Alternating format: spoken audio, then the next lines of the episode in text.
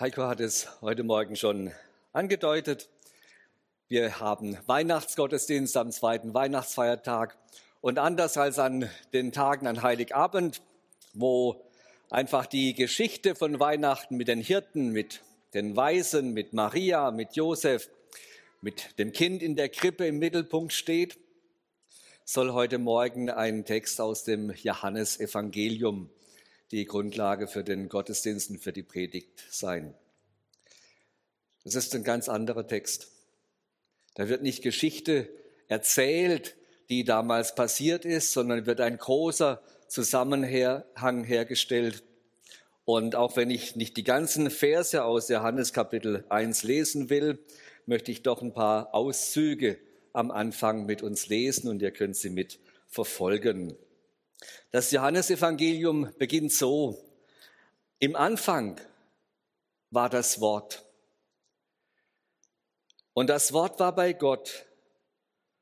Und Gott war das Wort. Dasselbe war im Anfang bei Gott. Alle Dinge sind durch dasselbe gemacht und ohne dasselbe ist nichts gemacht, was gemacht ist. In ihm war das Leben und das Leben war das Licht der Menschen. Und das Licht scheint in der Finsternis. Das wahre Licht, das alle Menschen erleuchtet, die in, die in diese Welt kommen. Es war in der Welt dieses Licht. Und die Welt ist durch dasselbe gemacht. Und die Welt erkannte es nicht. Er kam in sein Eigentum. Und die Seinen nahmen ihn nicht auf. Wie viele ihn aber aufnahmen, denen gab er Macht, Gottes Kinder zu werden. Ja, das Wort wohnt, wurde Fleisch und wohnte unter uns. Und wir sahen seine Herrlichkeit, eine Herrlichkeit als des eingeborenen Sohnes vom Vater voller Gnade und Wahrheit. Ich möchte heute Morgen aus diesem langen und breiten und tiefen Text nur einen Gedanken, nur eine Zeile, nur eine Aussage besonders herausnehmen. Das Wort wurde Fleisch und wohnte unter uns.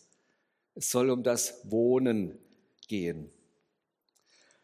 Und da wollen wir einfach dieses Bild der Wohnung, des Wohnen Gottes unter uns anschauen, das unterschiedliche Dimensionen hat für uns persönlich, aber auch insgesamt in die Weite gesehen und das uns einlädt, unser Herz darauf einzustellen und dieses Bild der Wohnung Gottes wirklich im Leben zu haben und ins Leben auch hineinzutragen. Ich möchte noch einmal mit uns beten. Lieber Herr, wir danken dir für dein Wort und du selber bist das Wort, das lebendige Wort. Und du selbst willst Wohnung machen als Wort, als Person, in deinem Geist, in unserem Leben, in unserem Herzen, in dieser Welt. Herr, komme du heute Morgen und begegne uns, sprich du uns an durch dein Wort. Heiliger Geist, gib du Gnade zum Reden und auch Gnade für uns persönlich zum Hören. Amen. Die Wohnung, das Wohnen Gottes ist ein großartiges Bild. Es überspannt die ganze biblische Botschaft und das wollen wir am Anfang miteinander anschauen. Wobei ich ähm, ausgehen möchte eigentlich von einem anderen Gedanken und als Einstieg einfach mal, bevor wir beim Wohnen sind, die Frage der Übernachtung mit ins Spiel bringen. Weil wenn man Großeltern ist, vielleicht auch kennt ihr das, äh, wird man manchmal angerufen und dann heißt es Oma, meistens heißt es Oma, Oma, kann ich mal wieder bei dir übernachten? Und ich denke, das weckt vielleicht bei uns allen Erinnerungen, ob wir Oma oder Opa sind, ob wir Eltern sind oder ob wir jetzt vielleicht uns selber noch daran erinnern, wie das war, als man übernachtet hat, vielleicht zum ersten Mal irgendwo anders übernachtet hat oder zum ersten Mal sein Kind losgelassen hat, damit es irgendwo anders übernachten kann. Auch das sind ja Erfahrungen für Eltern. Übernachten, von zu Hause weg, woanders sein. Das sind schon Gefühle, die die da wahrscheinlich auch bei uns Aufsteigen, vielleicht auch ganz unterschiedlicher Art, von schönen Erlebnissen, vielleicht auch von anderen. Übernachtungen sind ja auch etwas ganz Wichtiges. Im Tourismus sind das eine wichtige Kennzahl. Die Übernachtungen, das ist eben heute nicht mehr ganz so viel, in den Hotels, die Übernachtungsmöglichkeiten, die Zahlen, aber Übernachtungen, eine wichtige Kennzahl, Tourismus. Man kommt und man geht auch wieder. Übernachtungen sind limitiertes Wohnen. Wohnen auf Zeit. Auch das macht natürlich etwas mit einem. Wenn es eben ein Kind kommt, ein Enkelkind, und bei einem übernachtet, sei es für eine Nacht oder für zwei, dann intensiviert das die Zeit und das eigene Oma und Opa sein in diesem Fall. Weil dann ist man es wirklich total. Dann sind die da. Dann kann es passieren, dass die Wohnung sehr schnell anders aussieht als normal. Dann kann es sein, dass in der Nacht plötzlich eben ein Kind vor dem Bett steht und nicht mehr richtig schlafen kann. Also man erlebt auch Übernachtungen ganz anders. Aber es ist natürlich ein limitiertes Dabeisein. Da ist der Besuchsaspekt mit drin. Und es ist dann auch gegebenenfalls wieder schön, wenn tatsächlich die Enkelkinder auch wieder gehen. Also ganz bei sich wohnen lassen wäre nochmal eine andere Dimension. Der Besuchsaspekt gehört auch zu Weihnachten. Auch das gibt es in der Weihnachtsgeschichte, dass vom Besuchen die Rede ist.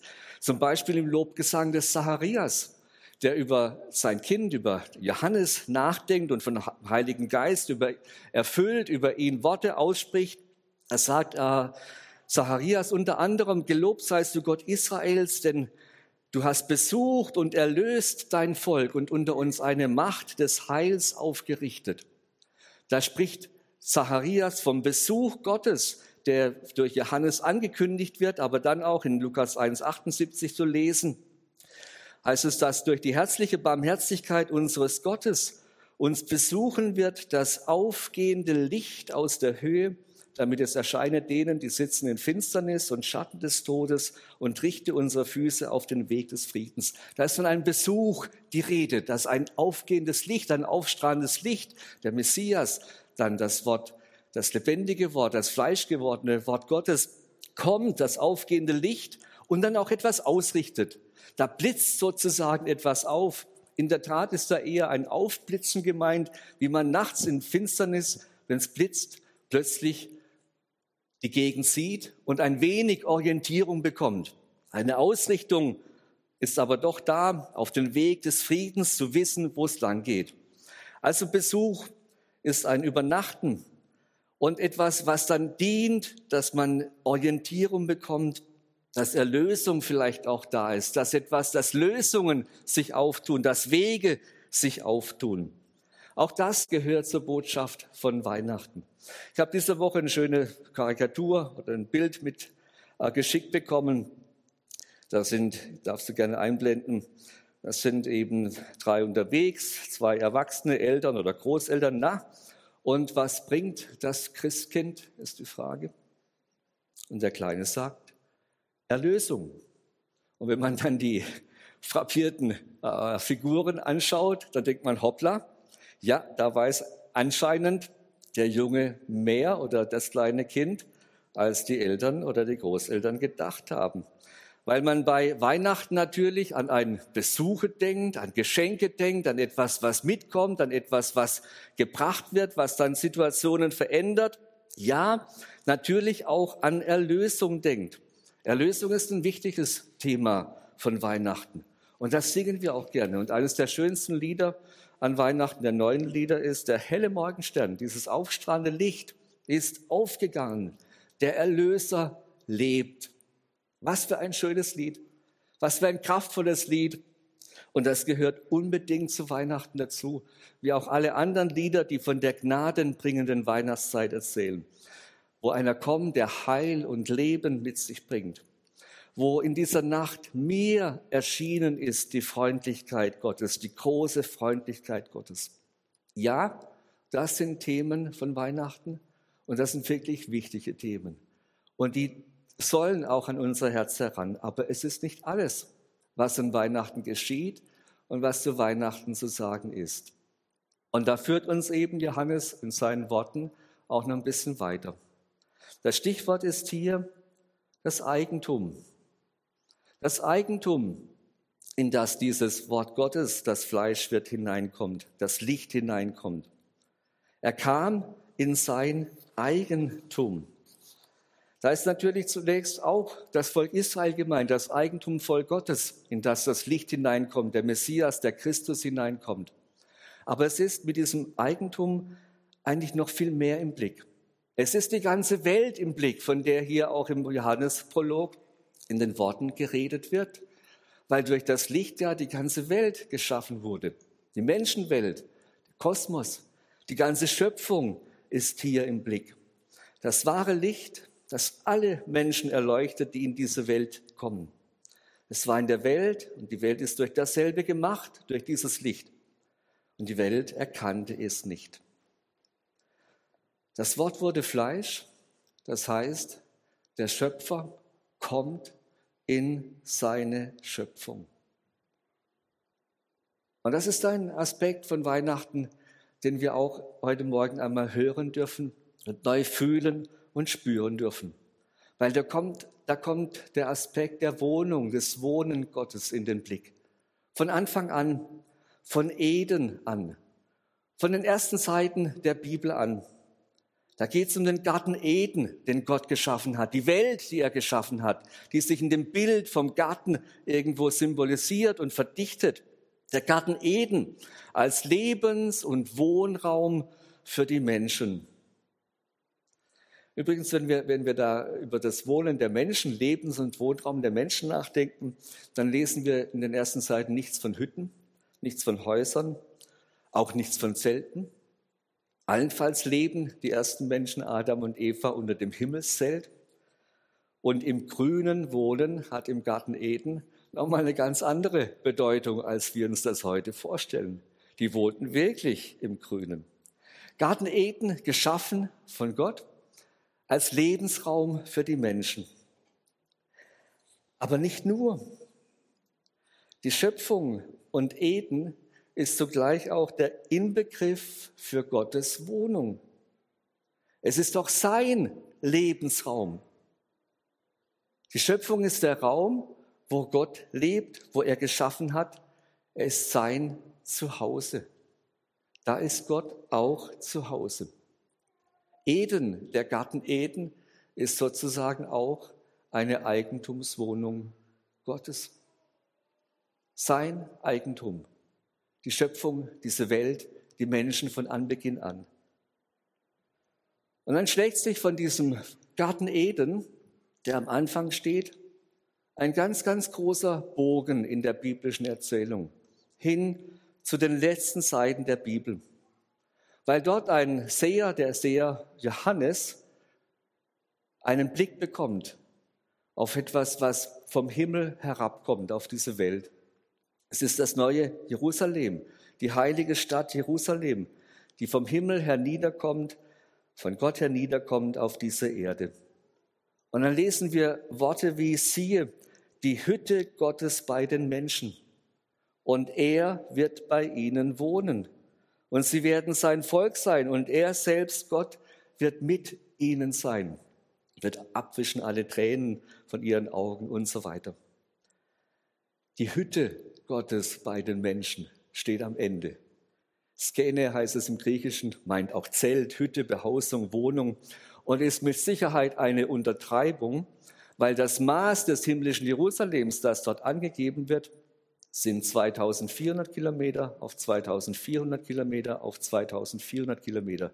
Das ist eine riesengroße Stadt, die dort beschrieben wird, die vom Himmel herabkommt auf diese Erde. Und das ist der eigentliche Spannungsbogen, dass Gott wohnen will in seiner Schöpfung, bei seinen Menschen, in dieser Welt. Das ist das Ziel, das ist das Anliegen Gottes. Er will bei den Menschen wohnen.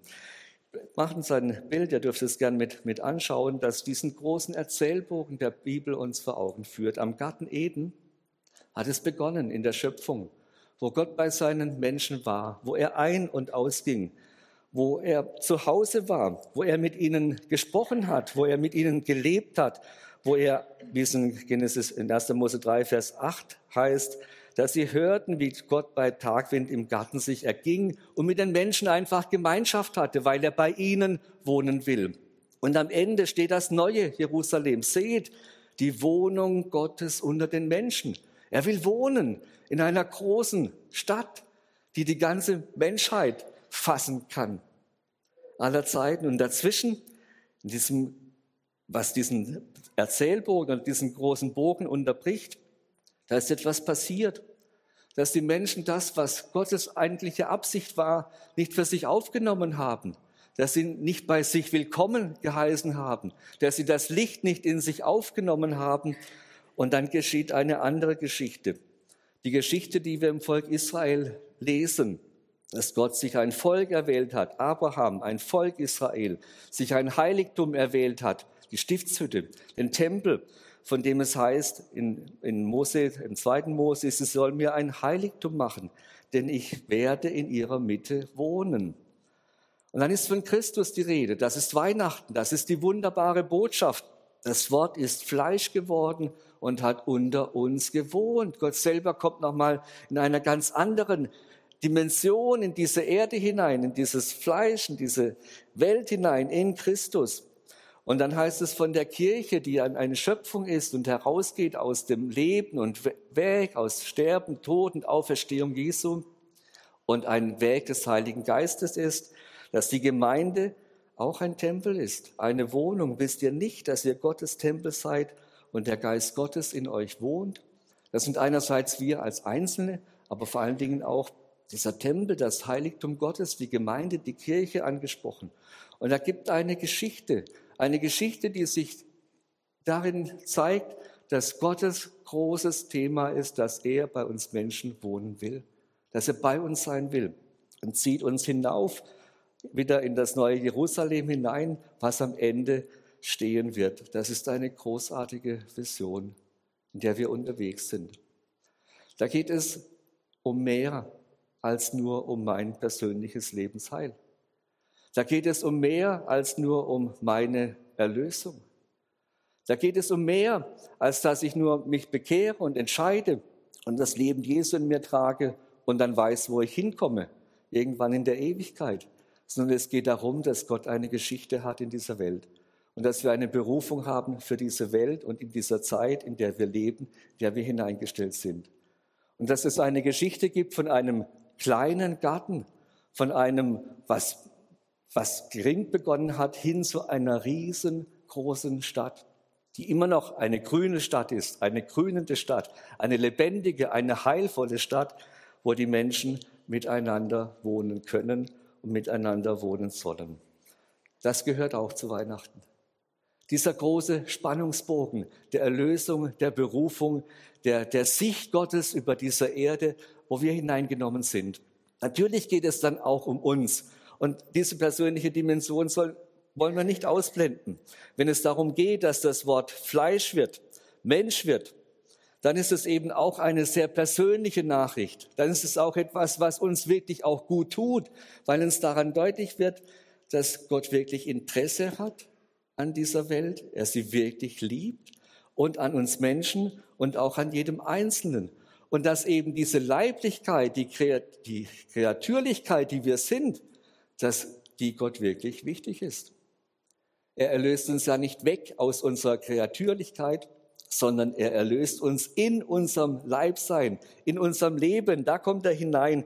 Und das Wort wird Fleisch ist dann auch eine, eine großartige Nachricht, dass wir in unserem Leben, so wie wir sind und wie wir auch im Lauf unserer Lebenszeit werden, dass da Gott hineinkommt, dass er auch da Wohnung nimmt, dass er Ja sagt zu unserem Fleisch, zu unserer Leiblichkeit, zu unserer Schönheit und Kraft, aber auch zu unserer Hinfälligkeit zu dem, wie wir unterwegs sind. Da kommt er hinein und sagt, da lasse ich mich hineinnehmen. Ich selber werde Teil dieses Lebens, dieses leibhaftigen Lebens. Jesus hat Anteil an unserem Leben. Das Wort wird Fleisch und wir haben dieses neue Leben in irdenen Gefäßen.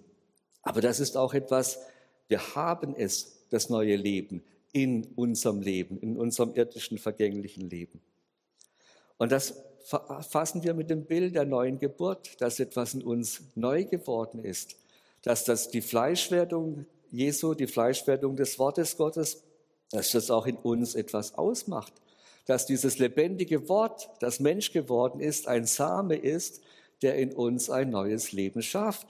Wie Petrus es geschrieben hat, ihr seid wiedergeboren, nicht aus vergänglichem, sondern aus unvergänglichen Samen, nämlich aus dem lebendigen Wort Gottes, das da bleibt.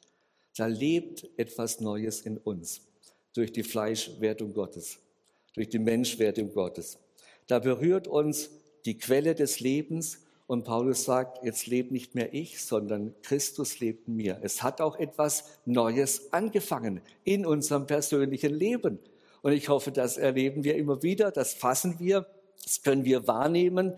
Das ist auch die Botschaft von Weihnachten, dass etwas Neues geboren ist in unserem Leben durch die Fleischwerdung, Menschwerdung des Wortes Gottes. Dass es immer auch wieder einen neuen Anfang gibt, auch in unserer Lebensgeschichte. Dass egal, wo wir stehen, ob wir eben als Jugendliche unterwegs sind, Mittelalter, Alter oder wo auch immer, dass da in diese Leiblichkeit hinein immer wieder ein neuer Anfang möglich ist, weil Christus, das Wort Gottes, in die Leiblichkeit hineinkommt und weil er uns begegnet an den unterschiedlichen Lebenssituationen, in denen wir sind und immer wieder auch einlädt, dass etwas Neues anfangen kann. Weihnachten steht dann auch für den Neuanfang Gottes im persönlichen Leben. Aber noch mehr, und das möchte ich einfach nochmal aufgreifen, Weihnachten steht dass uns durch dieses Kind nicht nur für uns persönlich Erlösung, Heil, Zuversicht und neues Leben ermöglicht wird, sondern dass das auch für diese ganze Menschheit gilt. Johannes Hartl hat ein faszinierendes neues Buch geschrieben. Es heißt Eden Culture, die Kultur von Eden. Und in diesem Buch ähm, greift er viele verschiedene Dinge auf. Da steht unter anderem der Satz, der Schöpfer selbst wurde ein Kind, um der Menschheit eine zweite Kindheit zu ermöglichen. Darüber darf man nachdenken. Der Schöpfer selbst wurde ein Kind, um der Menschheit eine zweite Kindheit zu ermöglichen. Dass da auch nicht nur im persönlichen Leben, im Einzelnen, sondern für diese ganze Zeit etwas Neues angebrochen ist, eine neue Perspektive hineinkommt. Der Garten Eden steht am Anfang und er ist ein wunderschönes Bild für das, was Gott vorhat und was er, was er möchte. Und er, er tut auch uns inspirieren. Ein Garten inspiriert immer. Garten ist etwas Schönes und zeigt uns Leben, Lebendigkeit, Schönheit, zeigt uns auch Verantwortung, die man hat, um etwas zu gestalten, zeigt, wie wir dabei sind, um etwas anzubauen, was vielleicht auch lebens dienlich ist, aber manchmal auch nur einfach schön ist. Ein Garten steht für Verbundenheit, wo Menschen sich begegnen, für Sinn und für Schönheit. Und so hat das begonnen, weil Gott selber hineinkommt und uns das schenkt, weil das sein Anliegen ist, dass er mit uns wohnt, mit uns Menschen und dass er uns hineinführt in Verbundenheit, in ein sinnvolles Leben, in Schönheit des Lebens, in Freude. Das alles sind Nährstoffe, die den Garten des Menschlichen auch vital halten, wie es Johannes sagt, Johannes Hartl sagt. Und dann gibt es eben vom Garten Eden aus eine Perspektive, weil wir sollen ja nicht durch Weihnachten wieder zurückgeführt werden in das Alte. Nicht dass die Nostalgie, nicht der Garten an sich ist das Geschenk, sondern da wartet ja etwas. Da wartet die himmlische Stadt. Da wartet das Neue. Da wartet sozusagen Eden 2.0. Da ist etwas, was aussteht. Da ist etwas, was kommt. Der Weg der Geschichte, sagt er, verläuft nicht rückwärts. Am Ende der Bibel steht etwas Besseres als das alte Paradies. Eine Stadt, in der Bäume des Lebens stehen und kristallklares Wasser fließt, Stadt und Garten zugleich. Und diese Stadt wird nicht durch menschliches Schuften errichtet, dass wir das machen müssen, sondern sie kommt vom Himmel her wie ein Geschenk. Aber sie kommt auf diese Erde. Und das neue Jerusalem ist nicht das, was einmal irgendwo im Jenseits kommen wird, sondern Gott ist die Erde wichtig. Und das neue Jerusalem kommt auf diese Erde herab. Ein Geschenk, nicht etwas, was wir selber richten müssen, aber indem wir dabei sind und eingeladen sind, darin mitzuwirken. Und so zitiere ich nochmal Johannes Hartl, er sagt, in unserer Welt sind es allerdings wir, die angefragt sind. Wir sind es, die einer Ökologie des Herzens den Weg bereiten müssen. Einer Ökologie des Herzens den Weg bereiten. Denn Menschen, die vom Geist des Lebens beseelt sind, bereiten dieser Gartenstadt den Weg. Sie prägen die Kultur durch Verbundenheit, durch Sinn und Schönheit. Von dort fließen belebende Ströme in das gefährdete menschliche Ökosystem. Diese Kultur fühlt sich zutiefst vertraut an, weil sie so ist, wie wir eigentlich leben wollen. Sie entstand dem Ort, wo wir herkommen und der Stadt, die auf uns wartet. Weihnachten ist eine ganz große Berufung. Weihnachten ist eine ganz große Verheißung.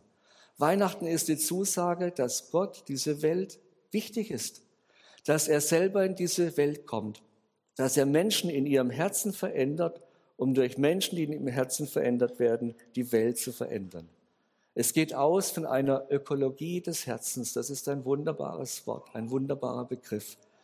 Ein etwas Ökologie heißt ja auch, Ökos heißt das Haus. Es ist eine Haushaltung des Herzens. Wir müssen Herzen beschaffen sein und verändert sein, dass es von einem engen kleinen Leben, wo man nur für sich irgendwo im Garten lebt, möglich wird, in einer großen Verbundenheit mit vielen Menschen zu leben. Eine Verbundenheit, die immer größer wird. Das ist ein großes Thema. Und da muss viel passieren. Da muss Erlösung im Einzelnen passieren. Da muss Erlösung in Beziehungen passieren. Da müssen viele kreative Ideen da sein, wie man miteinander leben, gestalten kann, in Beziehungen und Gemeinschaften in dieser Welt.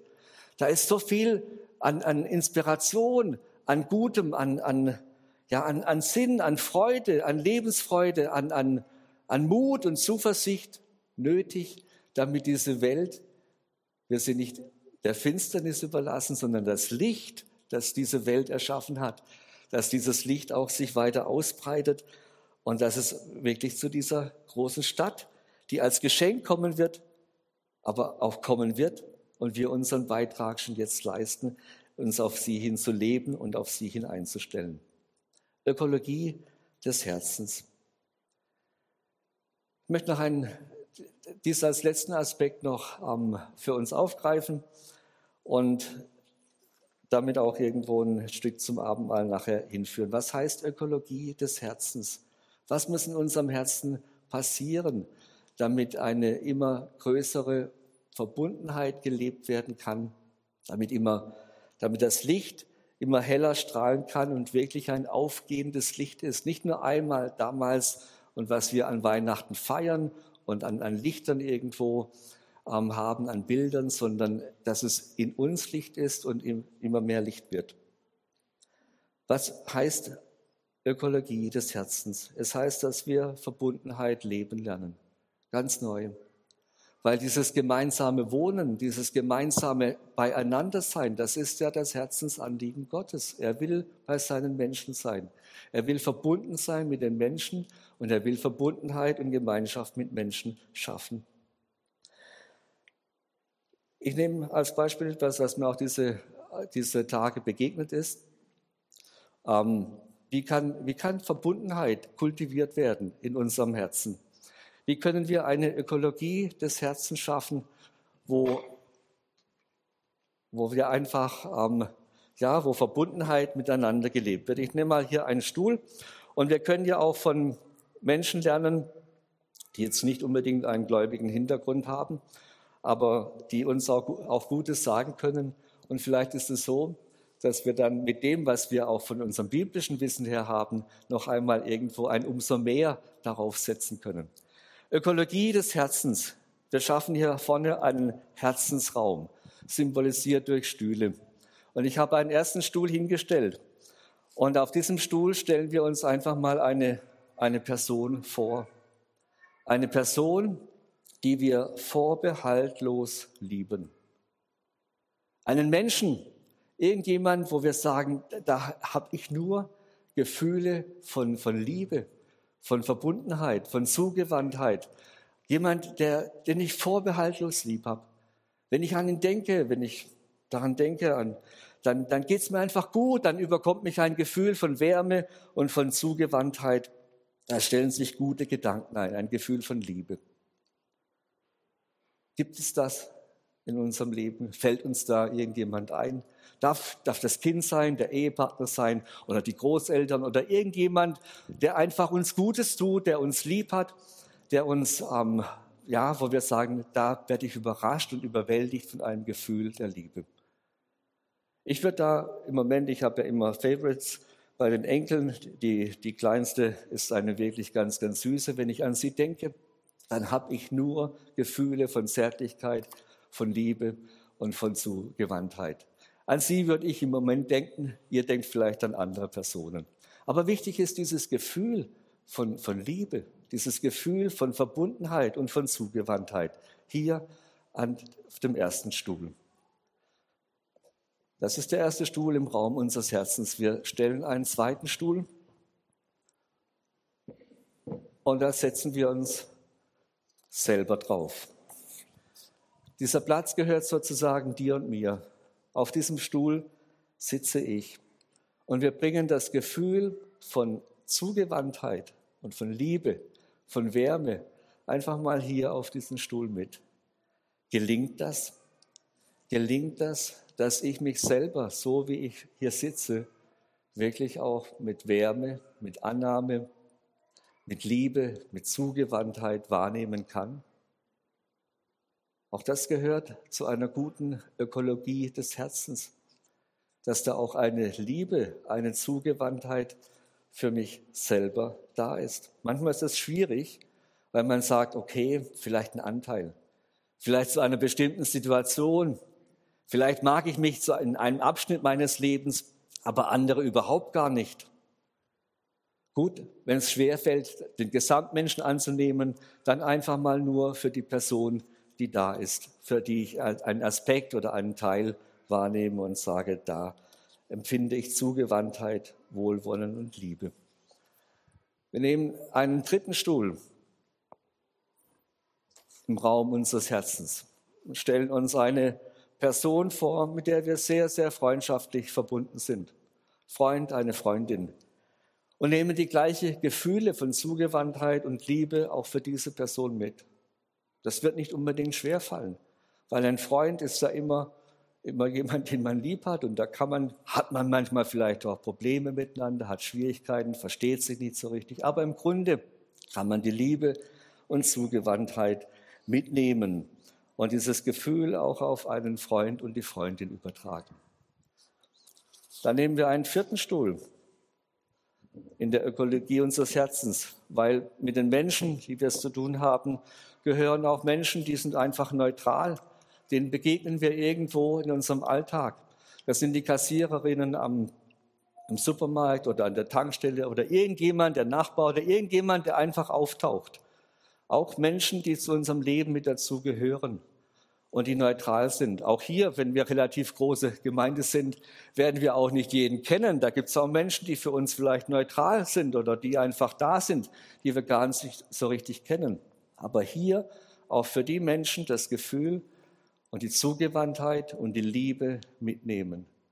Verbundenheit mit ihnen. Und dann gibt es noch einen fünften Stuhl, den habe ich da hinten ähm, nicht versteckt, aber er passte nicht mehr wirklich hin.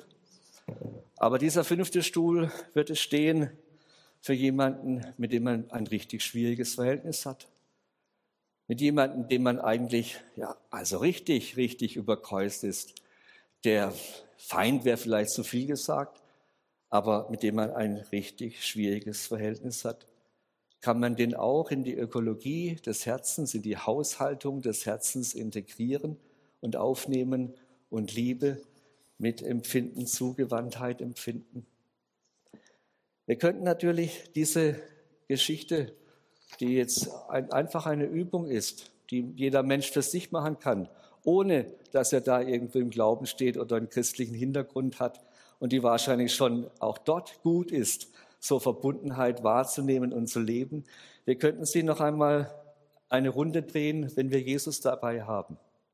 Und wenn wir mit Jesus die Person anschauen, die wir vorbehaltlos lieben, wo wir so überwältigende Gefühle haben, dann würde uns Jesus vielleicht sogar sagen, du, da begegnest du eigentlich mir. Das bin ich, denn in diesem Menschen lebe ich. Das, was dir Freude macht, was in dir Glück, was in dir Leben weckt, was dich lebendig macht und was dir Liebe und Zugewandtheit spüren lässt, das bin ich im tiefsten. Und wenn wir dann mit Jesus auf den zweiten Platz gehen würden, wo wir selber sitzen, was würden wir noch einmal von ihm her an Liebe und an Zuwendung für uns selber spüren? Und wenn wir mit Jesus weitergingen durch die anderen Plätze und wahrnehmen, wie er zu unseren Menschen steht, mit denen wir tief verbunden sind in Freundschaft, die neutral sind oder die gar unsere Gegner, Feinde oder Menschen sind, mit denen wir wirklich große Schwierigkeiten haben, da würde uns Jesus auch nochmal über das eigene, was an Zugewandtheit hinauskommt, nochmal so viel an Liebe und Wärme zeigen, was wie ihm diese Welt und die Menschen wichtig sind. Ökologie des Herzens. Es ist eine Herausforderung. Gott will bei uns Menschen wohnen. Nicht nur bei uns persönlich, nicht nur, dass wir unsere kleine Erlösung für uns haben und unser Glück im Engen, sondern Immanuel, Gott mit uns, das ist ein Hineingenommenwerden in seine Gedanken, dass er in Gemeinschaft, in Verbundenheit von Menschen, angefangen vom Garten Eden bis zum dem großen Ziel einer großen Verbundenheit am Wirken ist in dieser Zeit.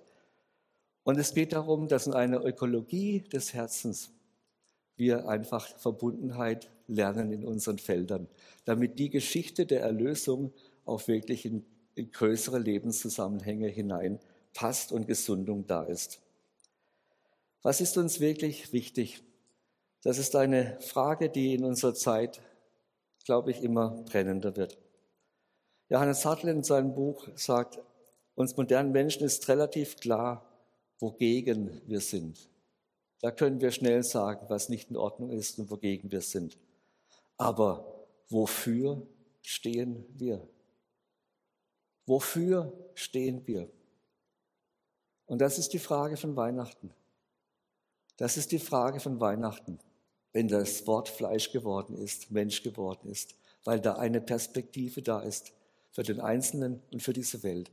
Und dafür lohnt es sich, sich zu öffnen und ein Wofür zu entwickeln ein Wofür auch zu leben, in Familie, in Ehe, in Miteinander, in Gemeinde, in unserer Welt, ein Miteinander, das geprägt ist durch eine Ökologie des Herzens, wo Liebe, Zugewandtheit und letztlich die Liebe Gottes in unserem Herzen sich breit macht. Ich denke, wenn wir Abendmahl miteinander feiern, dann dürfen wir das neue Sagen aufnehmen, auch in unsere Zeit hinein, weil es ist eine herausfordernde Zeit. 2021 war nicht leicht und 2022 wird auch anstrengend und herausfordernd werden. Was können wir als Menschen, die an Weihnachten glauben, an das, was an Weihnachten geschehen ist, an das Licht, das in diese Welt kam, an Gott selber, der Wohnung genommen hat, was können wir beitragen, dass hier ein, das Licht weiter scheint, nicht Finsternis zunimmt, nicht Trennung zunimmt, sondern miteinander. Zugewandtheit leben und Zugewandtheit gestalten. Das dürfen wir neu empfangen und uns dann auch in, die, ja, in den jeweiligen Alltag wieder hineinbegeben, wo wir gefordert sind, mitzugestalten und Licht und Salz und Leben zu sein. Ich möchte mit uns beten. Lieber Herr, danke, dass du dir Raum schaffen willst und geschaffen hast in dieser Welt, dass du Leben geschaffen hast, dass du selbst das Leben und das Licht des Lebens bist und dass du in dieser Welt immer mehr Raum gewinnen willst, angefangen von meinem und von unserem Herzen. Herr, wir möchten das neu wahrnehmen, dass wir dein Eigentum sind, dass wir uns nicht selber gehören, dass auch diese Welt und diese Schöpfung sich nicht selber gehört, sondern dein Eigentum ist. Wir wollen es neu hören, dass du eine Geschichte geschrieben hast und noch immer schreibst, von Anfang bis zur Vollendung hin. Und dass wir damit hineingenommen sind an unserer Zeit, an unserem jeweiligen Ort, zur jeweiligen Stunde, in der wir leben, dass wir das mitgestalten und uns davon mitprägen lassen. Von deinem Licht, von deiner Liebe, von der Zugewandtheit, die uns an Weihnachten auch in besonderer Weise deutlich wird. Herr, wir danken dir, dass deine verwandelnde Kraft wirklich real ist und dass du als lebendiges Wort in uns auch Wohnung genommen hast und etwas bewegst und veränderst und dass du dein Leben in und durch uns leben möchtest. Herr, so lass uns, wenn wir gemeinsam Abendmahl nehmen, wieder ganz neu in Verbindung kommen mit dir und miteinander und auch mit dieser Welt und Schöpfung, die du lieb hast. Danke für deine Gnade, für deine Gegenwart. Amen.